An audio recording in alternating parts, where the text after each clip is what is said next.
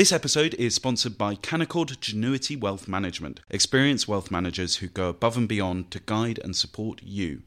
Can do is more than just an attitude, it's navigating today for a brighter tomorrow. Visit candowealth.com. Hello and welcome to Coffee House Shots, the Spectator's daily politics podcast. I'm Cindy Yu and I'm joined by Isabel Hardman and Katy Balls. So, this morning, the BBC chairman Richard Sharp has finally resigned after being quite beleaguered as a new report into his appointment came out. Katy, tell us about what's happened. So this all relates back to a story I think first reported by the Sunday Times, which was uh, Richard Sharp's alleged involvement in facilitating an eight hundred thousand pound loan for Boris Johnson while he was in ten Downing Street. Now, the role that he played, if you look at the timeline, was before he was appointed as BBC chairman. In this appointment, he was the government's preferred candidate, and therefore quite quickly after the original story, there are questions about impropriety. Did the fact that he helped facilitate a loan factor into why the government preferred him and a government led by Boris Johnson, who of course benefited from the loan, is that why he was then the favoured candidate? Now, Richard Sharp has a long running relationship with the Tory party. He um, has helped Rishi Sunak during his time as Chancellor. The pair go back in terms of um, they were uh, colleagues, or at least they crossed over during uh, their time in finance. So he's not just a Boris Johnson figure, and of course has a career of his own, but this is where it all came from. And as a result, it uh, went for a reported investigation by Adam Heppinstall, KC. And the report today has found that he did breach the code on public appointments by failing to declare his connection to the loan um, when he went through that process. Now, in response, Richard Sharp has resigned. He has argued that yes, he breached it, but he said this breach alone he didn't think was enough for him to go. But effectively, said he regretted not mentioning it and he felt as though him continuing the role would be a distraction on the BBC. I think what is interesting is if you look at uh, you know some of the discourse around today, uh, we get back to character in Westminster that often when there are uh, rows within government, um, murky areas we get to, which is the cabinet secretary Simon Case. Richard Sharp effectively says, "I believed as a result of his conversation with Simon Case, where he." Uh, set him up for this meeting with the figure who, a distant cousin of Boris Johnson who secured the loan. He says he believed that the conversation he's had with Simon Case had removed from him from any conflict or perception of conflict. Sharp says, I understood this recusal to be absolute. This was my error. Now, I think that does beg the question, definitely speaking to people in government, we're back to, well, was Richard Sharp's error to trust Simon Case's judgment. There is a point here, which is the report isn't that critical of Simon Case mm. because um, there is a dispute in the sense that I think uh, the Simon Case side are suggesting that Richard Sharp did not raise the issue with him. Um, but I think the jury is very much out in Whitehall and government as to whether um, they believe that version of events. Ah, so it seems like memories differ on what exactly happened, um, and all roads lead to case. Um, Isabel, is Rishi Sunak breathing a sigh of relief that within half an hour of this report coming out this morning, Richard Sharp had voluntarily stepped down instead of making the Prime Minister have to take a decision on this?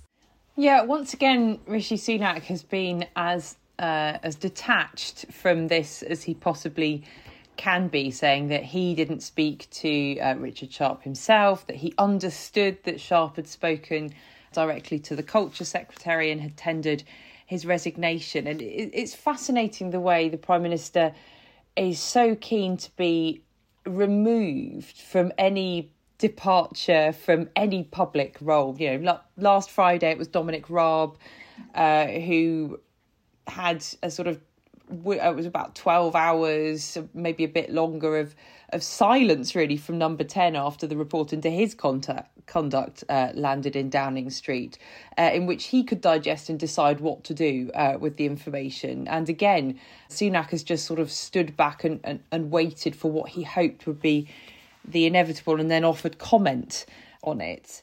I think the the knock on effect of this in terms of um, public appointments and in terms of the government's relationship with the BBC uh, is going to be quite interesting. You've had Shadow Culture Secretary Lucy Powell out and about saying that you know this means that the Conservatives can't just appoint their cronies to public bodies. I think the Tories would hit back that that Labour had become so good at this and it had become normalised, and really the shock was that the Tories were ever capable of doing. Um, uh, of putting anyone who had uh, similar views to them in, in any kind of public body particularly actually if you look at the, the number of new Labour figures um, in, in the BBC as well. But I think in terms of the a Tory agenda to uh, reform the BBC, uh, this has probably caused a, a significant setback uh, f- for that as well. Katy, do you think that, um, I mean, now the Prime Minister now has the power to appoint a new chairman. What do you think Rishi Sunak is going to do? Could he be appointing someone also of that persuasion?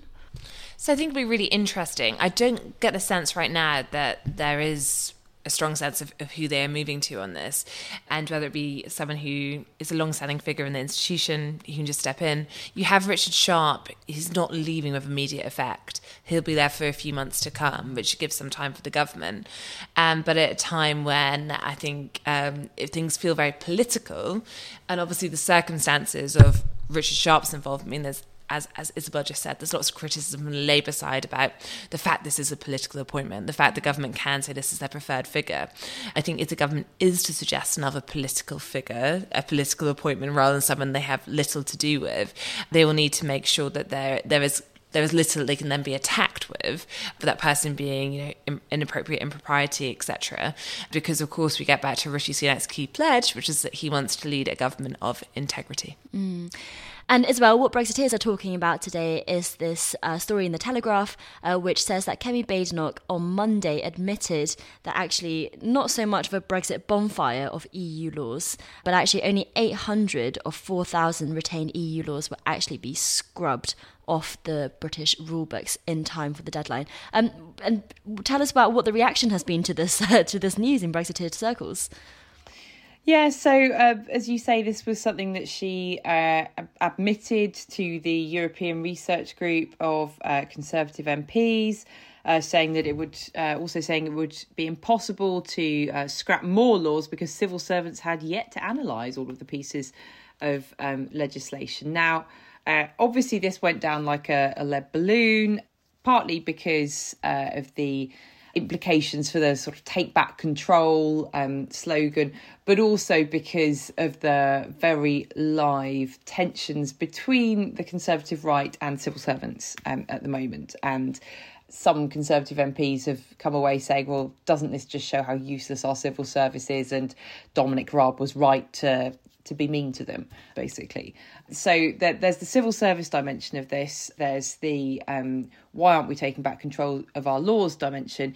There is a third aspect, which is that actually the, the proposals that were being considered that were have been put forward by Jacob Rees-Mogg, who was the champion of all of this. To my mind, they did not give Parliament more control. Um, they actually gave ministers more control just to um, to change law without the proper checks and balances that Parliament should have. And um, I, I, personally think this is probably overall a, a, a, good thing for Parliament. I can understand the frustration of um, certain Brexiteer MPs, but I uh, I admire their trust in the executive. and Katy, is it just the civil service copping flack? Because today there's also some quotes from some of these uh, disgruntled MPs against Kemi Badenoch. I mean, for a time she was the golden child of the Conservative Party. I think every Secretary of State who's had the brief in terms of the EU retained law has come up with a difficulty in terms of these hard deadlines. And therefore, it's not a problem unique to Kemi Badenoch where she said, Oh, I don't care about this, I'm going to delay it. But I do find it interesting because when she was appointed business secretary on top of international trade in the most recent, well, I suppose we had a very mini reshuffle last week, but in the most recent um, mini reshuffle that we uh, a slightly larger mini reshuffle, you had a situation by which lots of people at times said this is great for Kemi Badenoch. She now has a domestic brief, even though she always, of course, had the equalities one. And lots of people said this will be the launch pad for her to go and further her leadership ambitions. And I, I did at the time think, oh, if you look at the details of some of these extra briefs, you have EU retained law, which I think Jacob Rees-Mogg all found very complicated, difficult in terms of the expectations. And you've also got steel subsidies, which is not a particular Tory um, grassroots vote winner in terms of the options on the table, whichever way you go about it. And therefore, I don't think this is necessarily number 10 trying to make life, diff- life difficult for Kemi Badenoch. I mean, if you, if you go by that line of argument, then you know there are only certain there aren't many government briefs that are all good news but i thought um, with the problems coming up, if you think about the international trade brief, it is one where you look how Liz Truss used it. Lots of people think it is quite like a good news department. Some people a little bit sniffy about it in the sense I don't think there's that that much substance in it. And I think she now has quite a difficult brief, and it has the potential to be the making of a minister. But I think it's also most, the most challenging brief she has had to date.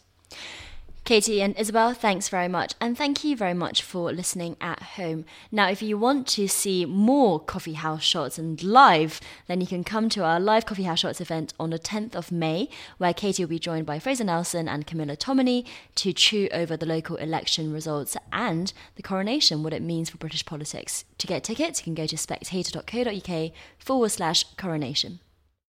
To celebrate the coronation of King Charles III, you can subscribe to The Spectator and get the next 10 weeks for the price of one. Not only that, but we'll also send you a commemorative Spectator mug absolutely free. To claim this very special offer, go to www.spectator.co.uk forward slash crown.